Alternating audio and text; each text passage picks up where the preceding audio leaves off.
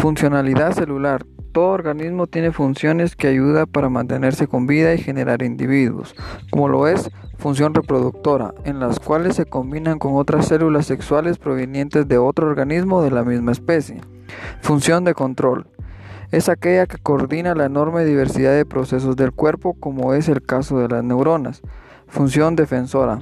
Es aquella función que ayuda al organismo a defenderse de agentes externos y eliminarlos. Función metabólica es la que descompone los nutrientes y los transforma a lo largo del cuerpo. Función secretora es la que genera sustancias indispensables para la vida, como lo hacen las mucosas y las glándulas.